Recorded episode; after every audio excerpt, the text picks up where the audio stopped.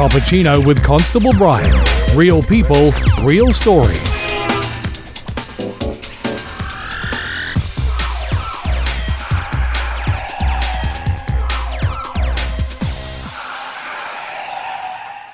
So my guest today is Martin Cocker, who is the CEO of NetSafe New Zealand. He's been the CEO of NetSafe New Zealand for the last 15 years, originally hailing from Orewa. Uh, NetSafe was founded in 1998 when it was known as the Internet Safety Group. Is that correct? Yeah, that's Yep. right. Yep. Yep. And then rebranded in 2008. It is internationally renowned um, and it's independent. It's an independent, non-for-profit organisation with unrelenting focus on online safety and practices for everybody, uh, but especially aimed at Kiwis. It's based in New Zealand, so very proud New Zealand uh, firm.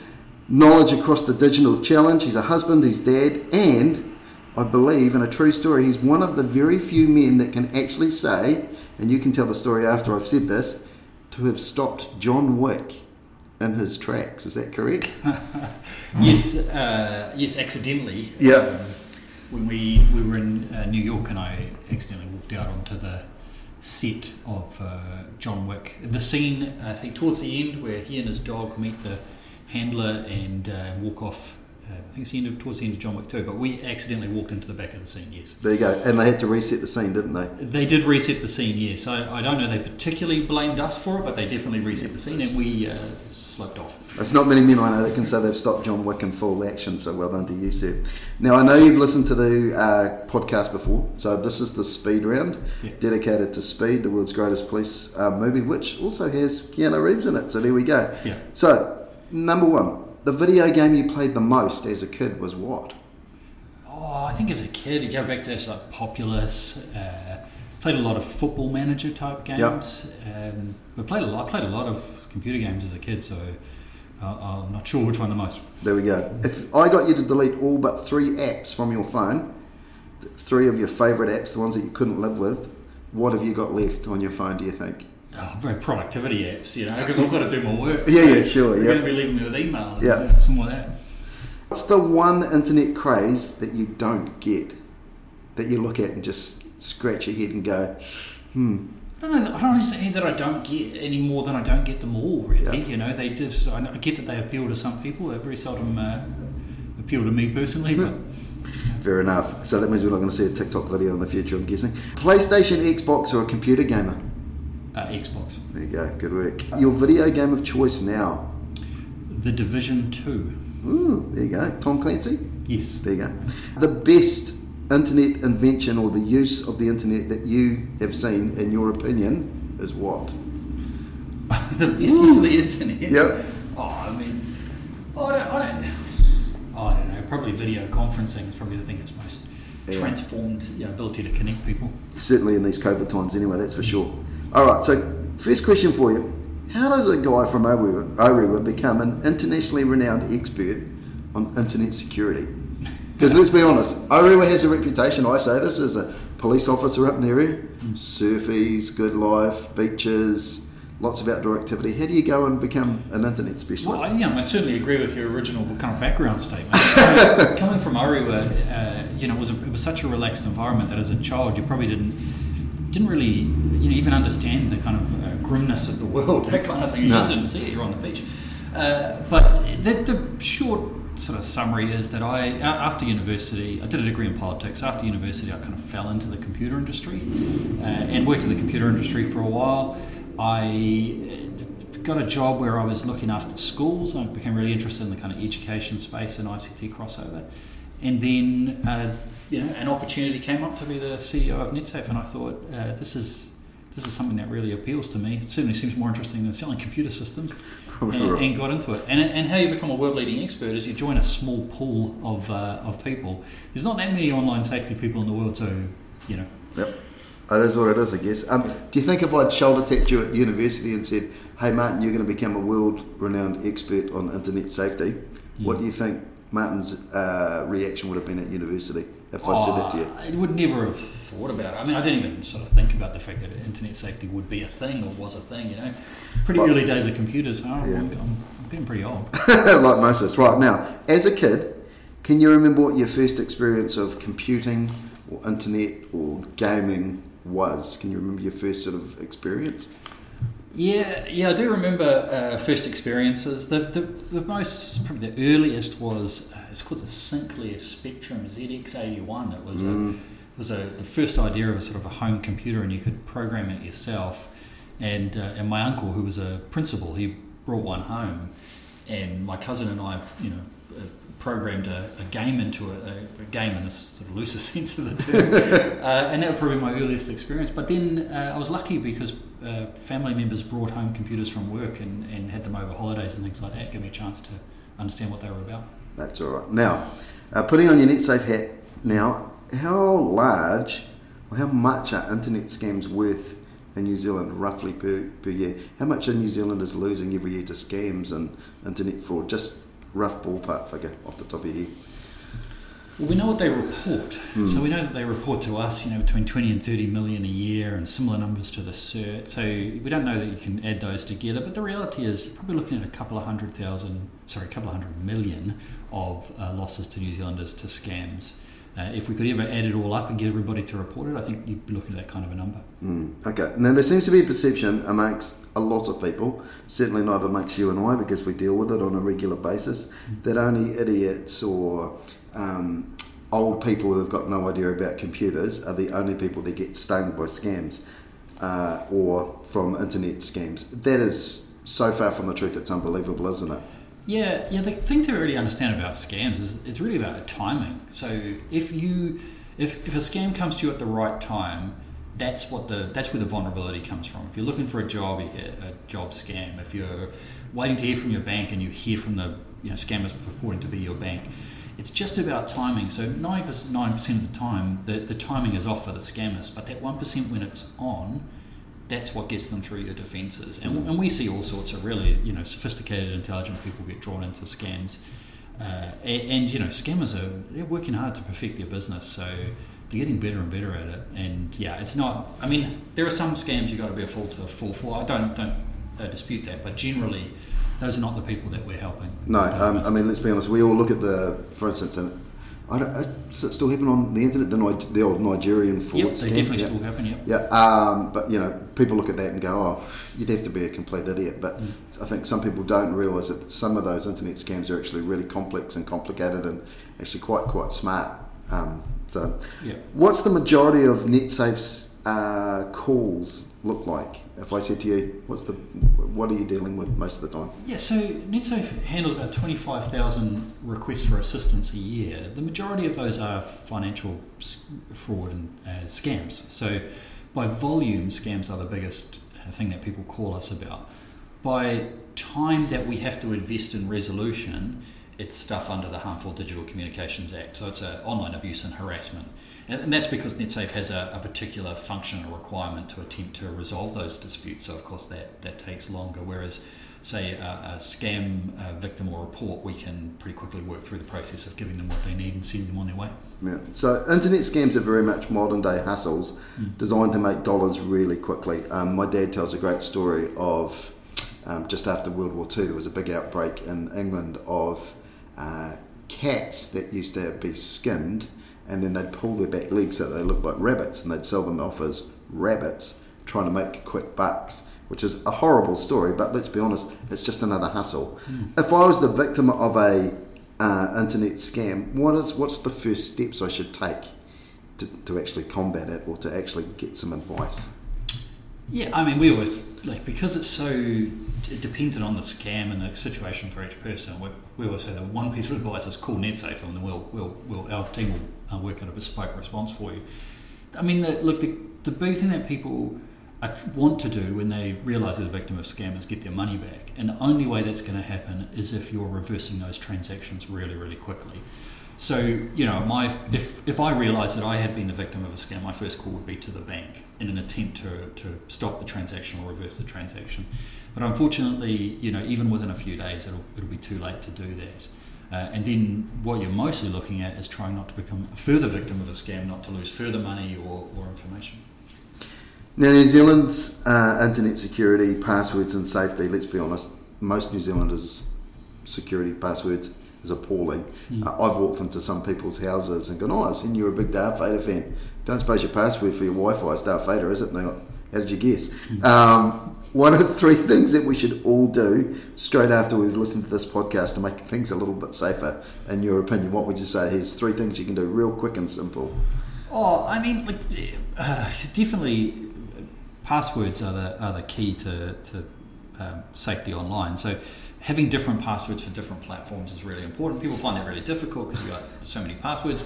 So uh, you know you could consider a password manager, uh, or there is actually some um, easy advice about creating sort of variety of passwords that you can remember. So that's one thing. Definitely recognizing the need to update software and keep things up to date. Mostly that's happening automatically now, but if it's not, that's that's vulnerability. And, and for the biggest targets, you know, we the, the recent thing with the Reserve Bank. That's what that was about. Software was not up to date and it was vulnerable. So that's certainly the same thing happens within within your house. Uh, I'm not sure what my third thing would be. I'd probably say passwords and updating uh, software would be my top two. But even just taking, even just, even just stopping on a regular basis to have a think about security is is huge, and just understanding all the different kind of devices in your home that are vulnerable to you know security intrusions uh, from everything from you know Alexa and all the smart devices, your, your, your phone, your laptop, your Xbox, etc. Just realizing how many there are. As well as assisting and protecting Kiwis from scams, NetSafe does an incredible amount of research into Kiwis and our internet behaviour, our habits, the trends, and everything else. Yep. Why is that so important for NetSafe? That research. Uh, well, because you know when you're trying to intervene and and uh, provide people with you know assistance, you've got to fully understand the, the, the reality of their situation. We talk about the scams, misunderstanding that people think only fools fall for scams. If you then created a campaign based on that, your campaign would be ineffective. You wouldn't be targeting the right things. So the research is often about really understanding where New Zealanders are at. We did a big research around misinformation before doing the Your News Bulletin misinformation campaign. But also, uh, we have a responsibility to the government to tell them what's going on as their online safety partner. So we have to run these annual, large annual research projects to track over time whether things are getting worse or better, whether people's understanding of the laws are getting better or worse, etc., uh, so that they can, you know, derive policy from that. Now, perfect example being the US presidential elections, hate and harmful uh, content online went up uh, 20% of kids can't actually even participate in daily activities because they've been exposed to some harmful online experiences. Those figures are a disgrace. Uh, let's be honest, they're an absolute disgrace. Um, why do you think, in your opinion, why do you think they're so high um, that we've got this that many kids who can't do anything because they've seen something on the internet that they have basically said, "Wow, this is just I'm, I'm out. I can't do anything." Yeah, so so you're talking about is really the harm and harmful digital communications because lots of people experience things online that are unpleasant, but then for uh, unfortunately about 20% of young people and getting close to that within the adult population now, uh, they're, they're they, it, it, affects their life in a way that turns them off technology or you know makes them afraid to go to school or, or you know disengage from their um, things in their life that are important.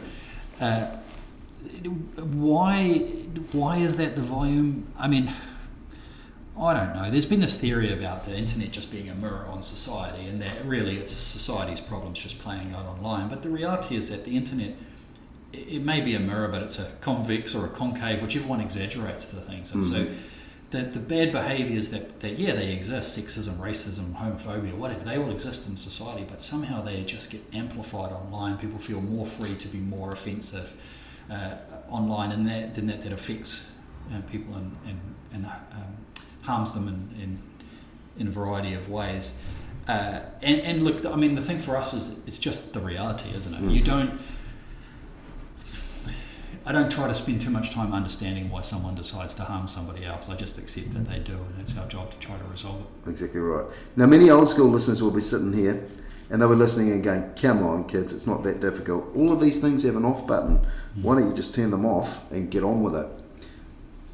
What would you say to those old school listeners? Like I've had this discussion with many of my mates, and sort of said, look, it's actually a lot harder than uh, for you. It's a lot harder for a 16 year old to unplug from the social media world than it is you at the age of 49.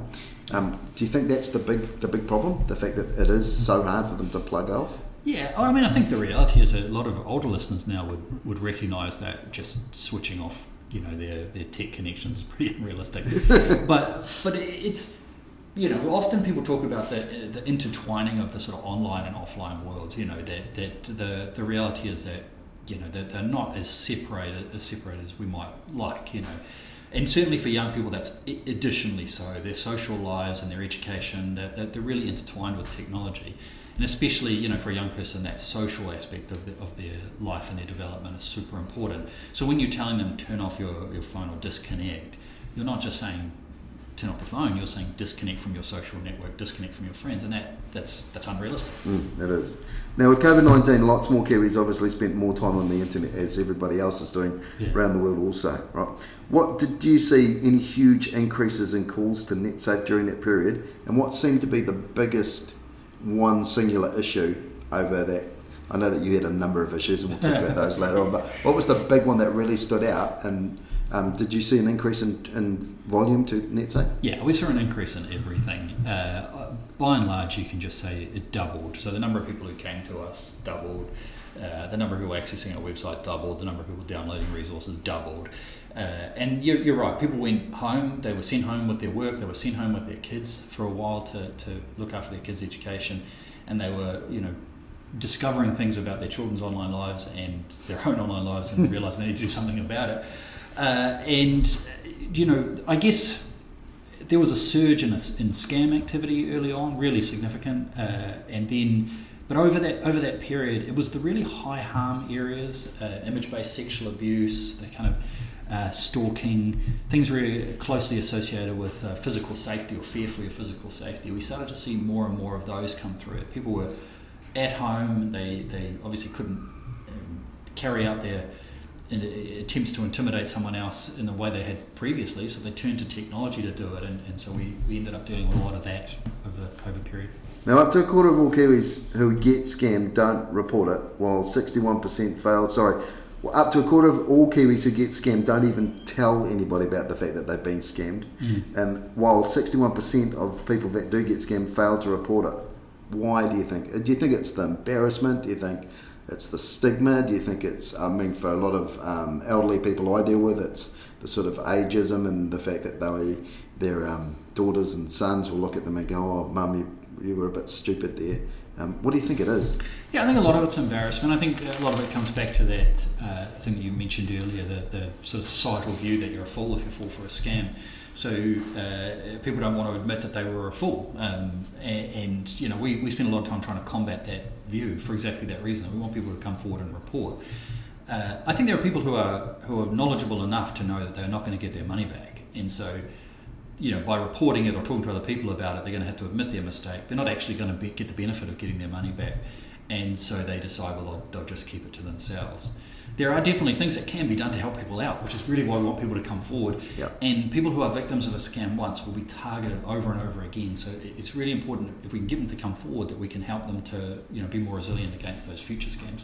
And it's that thing, I guess, of the more people that actually report it, the more it's like sort of saying to somebody, hey, beware of the guy on the corner selling the dodgy watches. They'll break after an hour or two, and pretty much his business will be closed down within sort of half an hour because everybody knows to steer clear of him. So yeah, and a big thing for me is frustration. The country doesn't do enough about online scams.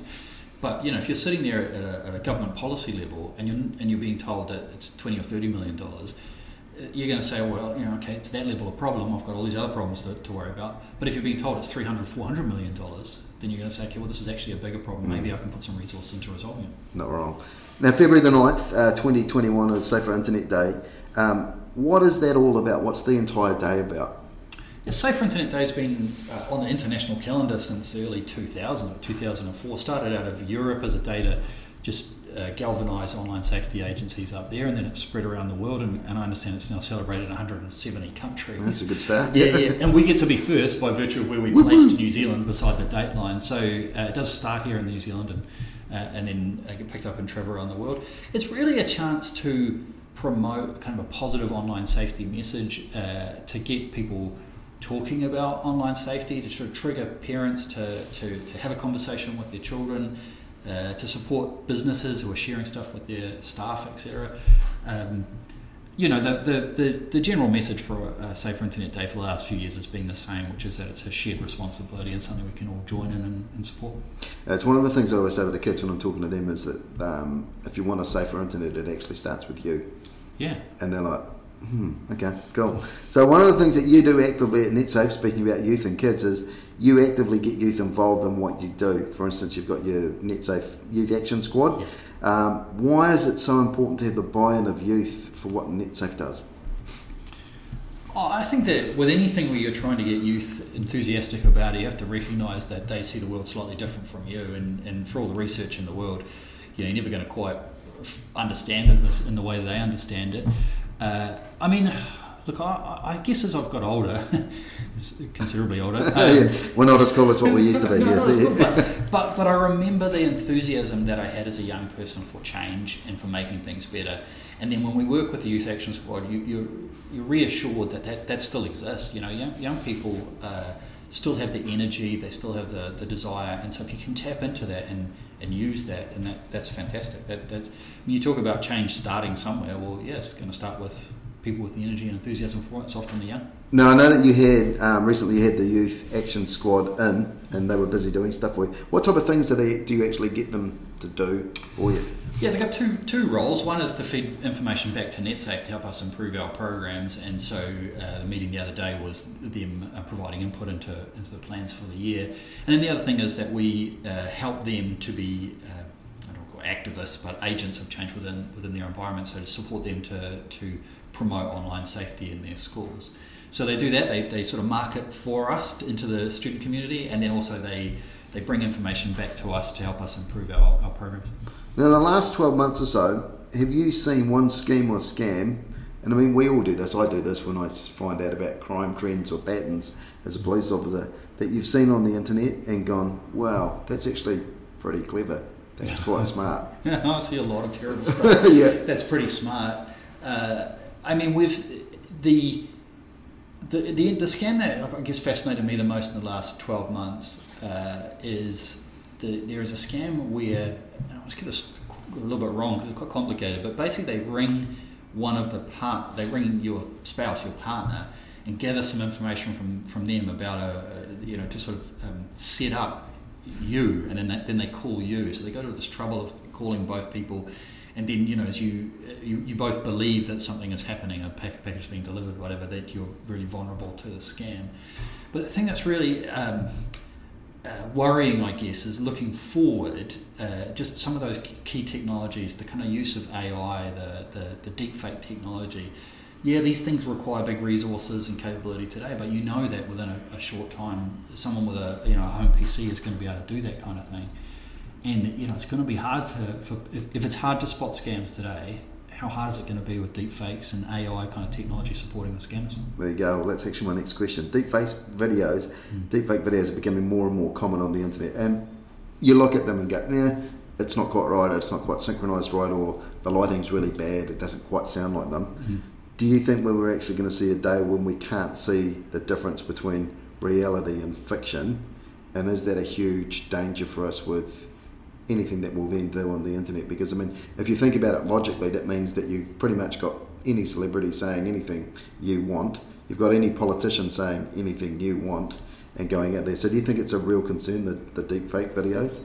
Yeah, it is. I mean, you, are quite right. The reality is, even with all the resources in the world, you can't quite create a perfect fake at the moment. But it's not too far away, and you know you, you, you see the efforts of people like Weta Workshop or mm-hmm. you know, LucasArts or whatever, and you see what they can create. Now, yeah, they, their resources are beyond the average person, but we know the, the path that technology follows. That will be the kind of thing that's available to us. Yeah, you'll get to the point in the future where you get zero trust environment. You can't believe anything that you see. So, uh, you know, that if people don't trust anything, well, that will stop them from falling for scammers. But then it also undermines the usefulness of all these technologies uh, in, in, terms of their positive contributions. And that, I suppose, is going to be another spin off business in itself because you're going to get things then like. Um, uh, deceased estates and their intellectual property. So, say for instance, if deepfake video gets so good, you could actually have Elvis Presley, Michael Jackson, and Prince all on the same video, but there's going to be some massive negotiation there. So, Mm, yeah, gonna be an interesting. I'll world. steer clear of that because every time we talk, every time I get into copyright, I get into trouble. The lawyers will ring me and tell me I Okay, that's all good. No worries, that's all good then. That's fine.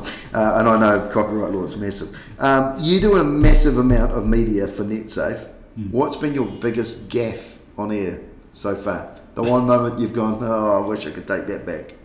I almost wouldn't want to repeat it on, on a podcast because it will come back to haunt me. I once accidentally said that New Zealanders had a small town mentality, uh, and it wasn't exactly what I meant to say, but that certainly blew back on me. I did have my earpiece and microphone system fall out when I was live on TV uh, in, a, in a live cross between Auckland and Wellington, and then tried to carry on the conversation even though I couldn't hear what the other person was saying. So that was pretty. That was on close up. Yes, I had the same thing happen to me and Tony Street and Breakfast TV. Lovely.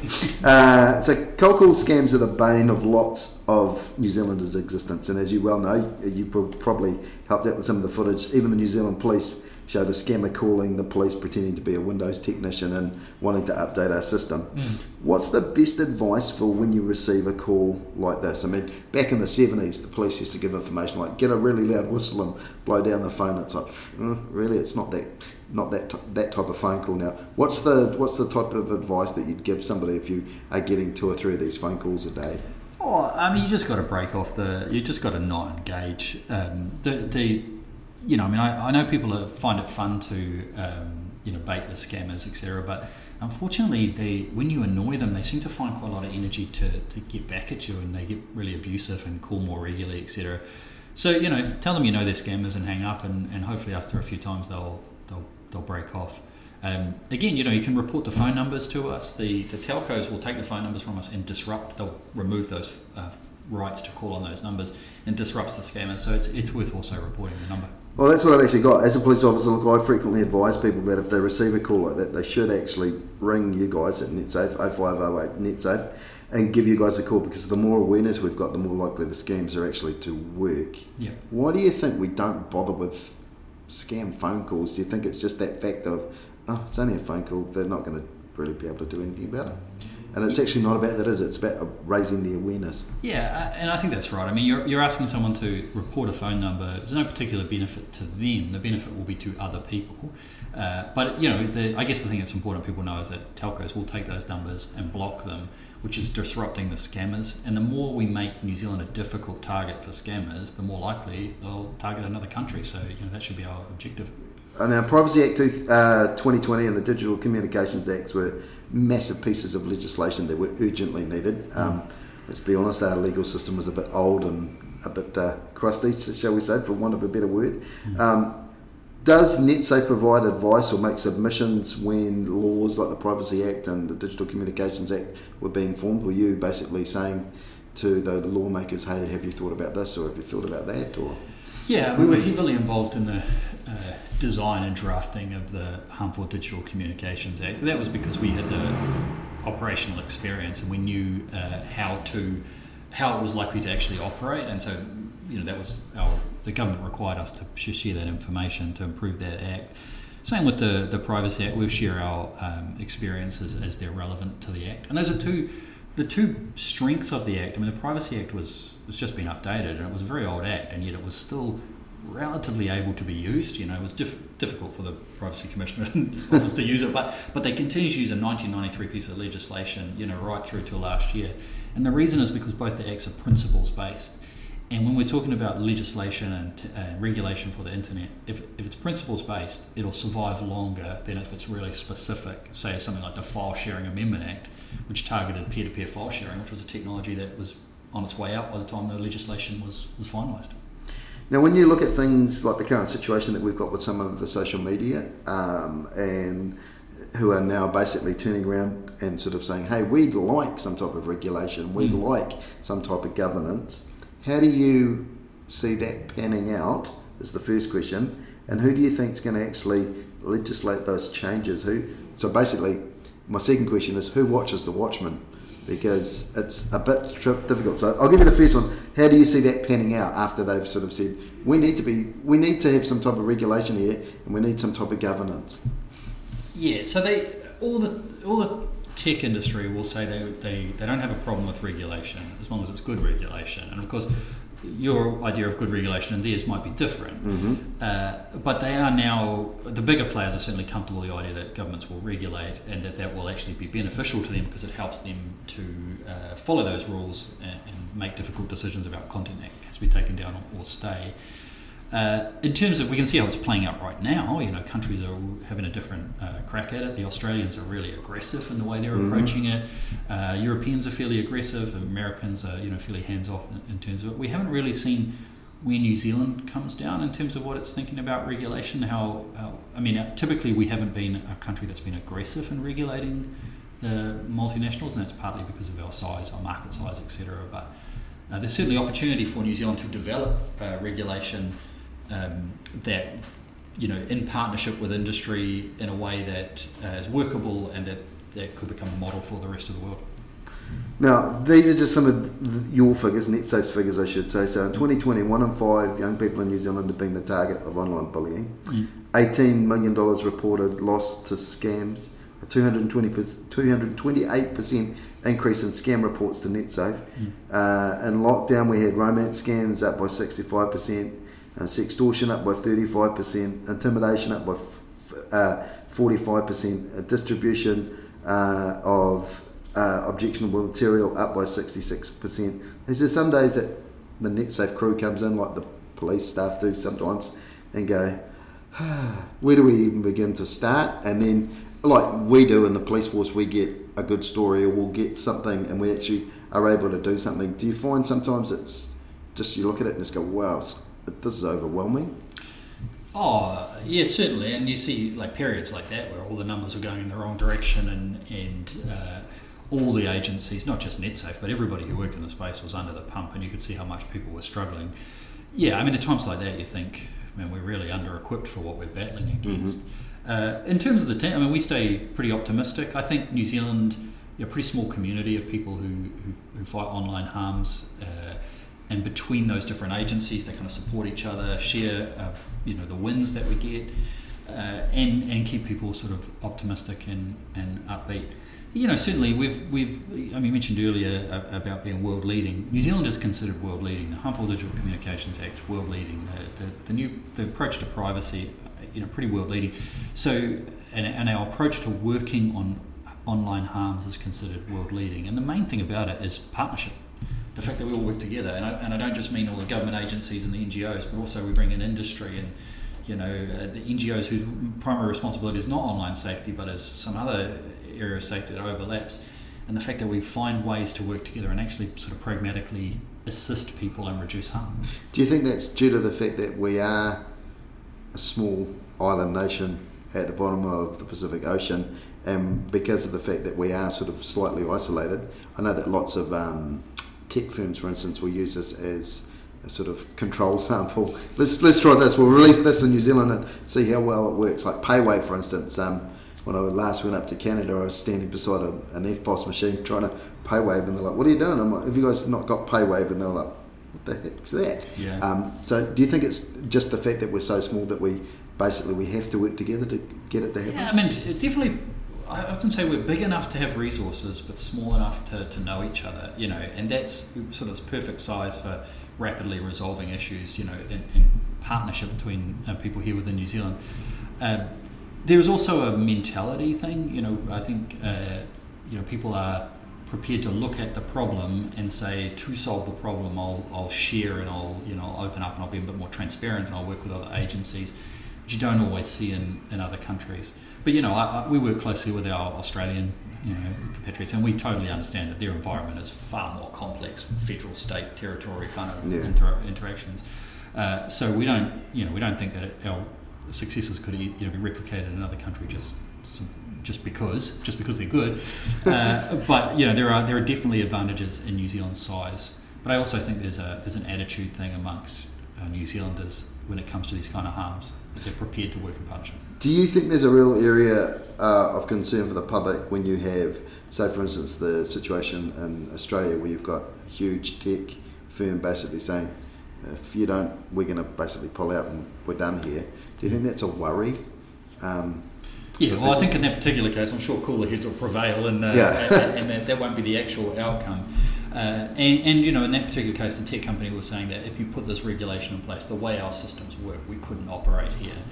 Uh, and that, you know, it's been sort of, it's become a stoush between the government and the, and the tech company in, in, that particular case. But, and we certainly would rather avoid getting into those standoff situations. And I think, you know, certainly when you look at our current government, their attitude towards the industry is to bring them into the tent first. Mm. I mean, if they are belligerent once they're in there. Perhaps take a different yeah. take a different approach. But in the first instance, bring them in and say, hey, what's going to work? You know, we, we want your technology to be available to New Zealanders. We also want New Zealanders to be safe. How do we make those things work? And that seems to be working pretty well in terms of getting us uh, mo- moving forward. Now, I spoke to a couple of people and let them in on the secret that I was talking today. The question I got asked the most, I apologise now, Martin, is many parents will often complain their kids are always on their devices. Mm. Um, there's plenty of Netflix documentaries and YouTube documentaries and everything else. You know, uh, the developers are using the same techniques that they use. They've got algorithms, etc., etc. Yeah. What's the best way? Sort of three or four best ways to stop kids' uh, addictions to devices. Any ideas? well, first, one day to another. Yeah, yeah, yeah. Just yeah. firstly, uh, officially, of course, there is no addiction to. No, to there isn't. So, yeah. so the, the, there's some uh, some movement in terms of people saying maybe there is a you know kind of an addictive aspect to it. Uh, but at the moment, there's no officially no addiction. But the reality is, parents will see it in the same way. Kids won't mm. get off their devices. No, there's no easy way. I think the first thing is just to for parents to recognise that, that you're up against a couple of things. What's on those devices is entertaining, games, content, you know, social media, whatever. It's entertaining, and then the systems are designed to keep you in them. I mean, that's what they're, they're primarily the games to keep you playing, social media to keep you browsing uh, websites to keep you keep you there. So you are up against it, and your children are never going to sort of voluntarily say, "I want to give up this super entertaining environment to go do something less entertaining." Um, so you're going to have to make those rules. And we talk about sort of agreeing in advance, you know, kind of going through a conversation with children about that you're allowed, you're going to allow them this time on these devices, but there's a a requirement for them to be doing other things, etc., and then to kind of come back to that agreement. Some people even have written formal mm, agreements. Mm, yeah, I've seen them. I've seen them. And yeah. uh, and say, you know, hey, come on, uh, son, we had a contract.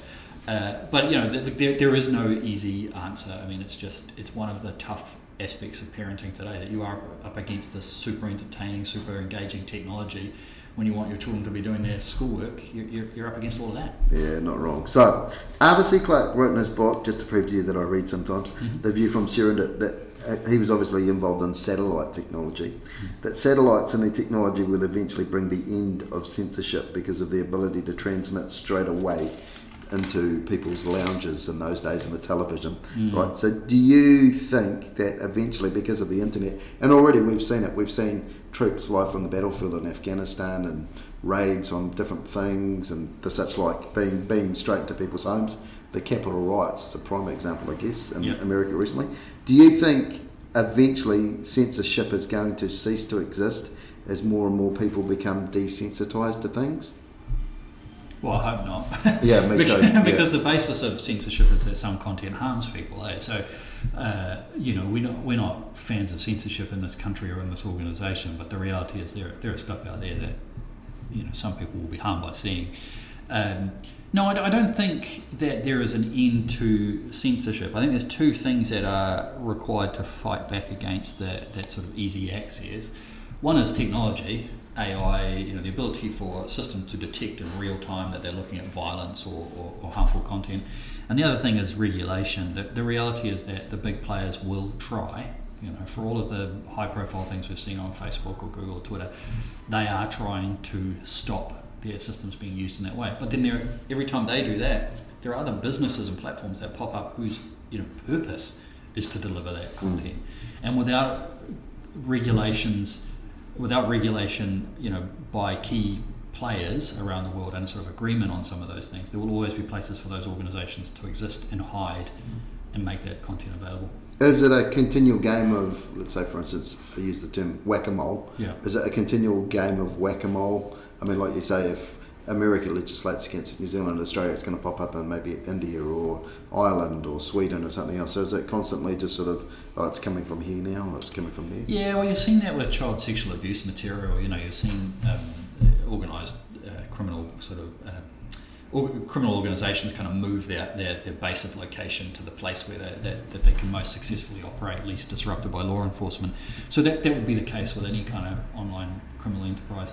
But then, you know, we are using the internet, we are using a, a, shared system, and as much as it is a very open platform, you know, it, it is it is a piece of technology that can be managed, and so there are technological options that could be employed, which would you know isolate them and, and stop them from being able to use it. It's just there's been no appetite for that. Mm. Uh, no, certainly no international agreement, which would which would be the first requirement for it. Do you think it'll be coming, the international agreement? Do you think eventually we'll get it or not, or, or is it too hard? Uh, I mean, it's like anything when you talk about international agreement. I wouldn't claim to be an expert on international diplomacy, but you'll get the bulk of, of you know, you'll get many countries agreeing, and if you get enough, then it becomes disruptive enough and effective enough. I mean, there's probably nothing in the world that every country agrees on. No. Know, even even things that seem ridiculously obvious. Uh, there are still safe havens for, for the, the most horrible sort of criminals in the, on the planet. So. Not wrong. All right, I'll get you to put your Gandalf's hat on now. Mm. In 50 years' time. 50. Right, so you and I are not going to be here. Yeah. Um, what do you think the internet looks like? Because, I mean, let, let, us be honest. Um, I've spoken to telecom engineers who were around in the 80s and they said, oh, yeah, we used to send SMSs just to make sure the line wasn't blocked and that type of stuff. And if, yeah, you know, we, we'd never thought in a million days that that would become one of the biggest ways that people would communicate with one another around the world. Um, what do you think it looks like? I think probably the 50 years is a long time. It's a long time. I can make it 20 if you want. That's oh, all good. Probably even in 20 years. I think the key thing is that it, it, it, just won't look like anything. You won't even be conscious of the fact that the internet exists. Um, everything will just be connected and, and meshed together so that uh, whatever it is from you know smart vehicles to, to you know personal robots and assistants and all those sorts of things they'll all be meshed together and communicating, you know, using what we currently consider internet technology, but the uh, the sort of backbone and hubs of the internet will become less and less um, less and less sort of something that we're conscious of, and, and, you know, there'll just be this kind of massive mesh of, of communication between devices. And we've already started to see that in with, with the lack of hard drives in offices now and the such like because they're going out the window and we're going to I'm not going to say laptops, but we're going to things like iPads and tablets and the such like. Do you think eventually those things will have their day too, and we'll get something like um, Google Glasses, for instance, and that type of stuff, so that people are working? Yeah, so to be able to access information technology, to be able to do the things that that technology gives, without having to, to have a separate device, you know, so uh, to be able to speak to devices and have them respond and, and, take action on your behalf, to, to be able to wear glasses and see information without having to you know get your phone out, whatever. You definitely can see that, that that's in the future, and even you know now, like the, the amount that we use our phones for, where we used to have multiple devices. Um, you know, but at some point we won't even need to pick up the phone to do most of the things we do on the phone. No. Do you worry personally about your own privacy? With all the devices that you use? Because I know that there's lots of people who will be listening going, oh, you know, I don't allow them to know, where I am and I'm, they're certainly not finding out my location and I'm not going to scan there because that means that they'll know this and everything else. Do you worry about that or not? I don't worry about it too much. I mean, I certainly stop and think a few times because, uh, you know, in this job, you sort of join every platform and look at everything and whatever. And there's a few times when, uh, you know, and I've got kind of different personas for some of the places that just mm-hmm. humans shouldn't go, to be honest. Yeah. Uh, but um, you know, I do stop and think and look at things and think, oh, actually, I don't really want to hand over that information. But by and large, I'm you know I'm pretty embedded with technology. I utilize you know the, the big platforms. I'm pretty I'm pretty committed to Google and the services it provides me, and so I provided a lot of information to get that, and I consider that to be the the trade off. Yeah. How do you unplug? So if I said to you, okay, you're going away for a week, no tech anyway, how would you unplug? How do you unwind? Because I'm guessing there is some type of rule in your house where the devices get turned off or, or the device is always on. um, you know, how do you unplug? How do you unwind? Yeah, I mean, I've got two toddlers, so uh, you know, you can easily uh, you can easily lose days and days just sort of spending time with them uh, you know, you, you mentioned I started from Muriwai, so I like to get back to the beach and take the kids to the beach and try to give them that kind of experience I had when I was a kid. Mm-hmm. And, and, certainly, I mean, it's pretty funny, isn't it? Because you're on the beach and you know, buckets and spades, and out comes the phone to take a picture of the kids, right? Yeah. Uh, but but uh, you know, certainly, other than taking your photo, you know, the the technology is sort of discarded in, in every other way. All right. Okay, so last question, uh, and it's the question we always ask. Uh, the eulogy question. So your day of reckoning's come, you're in the casket, but strangely enough, you can hear everything that everybody's going to be saying about you. Um, I'm going to guess it's going to be one heck of a multimedia presentation as well, just because of the NetSafe angle. What would you want people to say about Martin Cocker and what you've achieved with NetSafe? Uh, I think just want people to say you didn't give up, you know, that, uh, that you're dedicated to it and you, you, you kept on trying. Uh, I mean, you want people to know that you were doing it for the right reasons, and you want people to know that you were that, that, that you know you were dedicated to it. It wasn't, uh, you know, that was something you were really personally committed to. But I think the the, the thing is, you know, you want want people to see you as somebody that just kept on kept on trying to do the right thing and trying to get the right outcomes. All right. Okay. So NetSafe is across all platforms. So the web address for NetSafe is netsafe.org.nz. All right, and you're on Twitter, you're on Facebook. I know you're on Instagram as well. Yeah. Just about every other social media platform as well. Um, if people have got a query or a concern, and I used it in the last week myself, mm. it's 0508 NetSafe. Um, and don't forget about Safer Internet Day, which will be the 9th of February 2021. Uh, NetSafe's got a whole bunch of free downloadable resources there. That's right. Just yeah. jump on the on the website, netsafe.org.nz, and you can access all the Safer Internet Day uh, materials. And you know, we encourage people to sort of formally let us know if they're participating, uh, just so we can kind of keep a track of uh, how the day is growing in New Zealand. Yeah, and a word of wise to the savvy here as well. Um, I've got a lot of my friends who think I'm tech savvy. I'm not. I'm actually just subscribed to the NetSafe newsletter,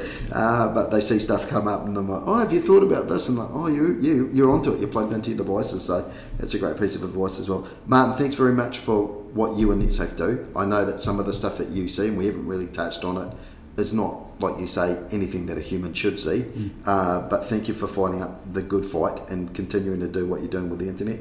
Um, and I hope that Safer Internet Day goes great for us and that we have more and more people come on board, as you say, because the more awareness we have about this the situation, the better it gets. So appreciate your time. Yeah, thank you.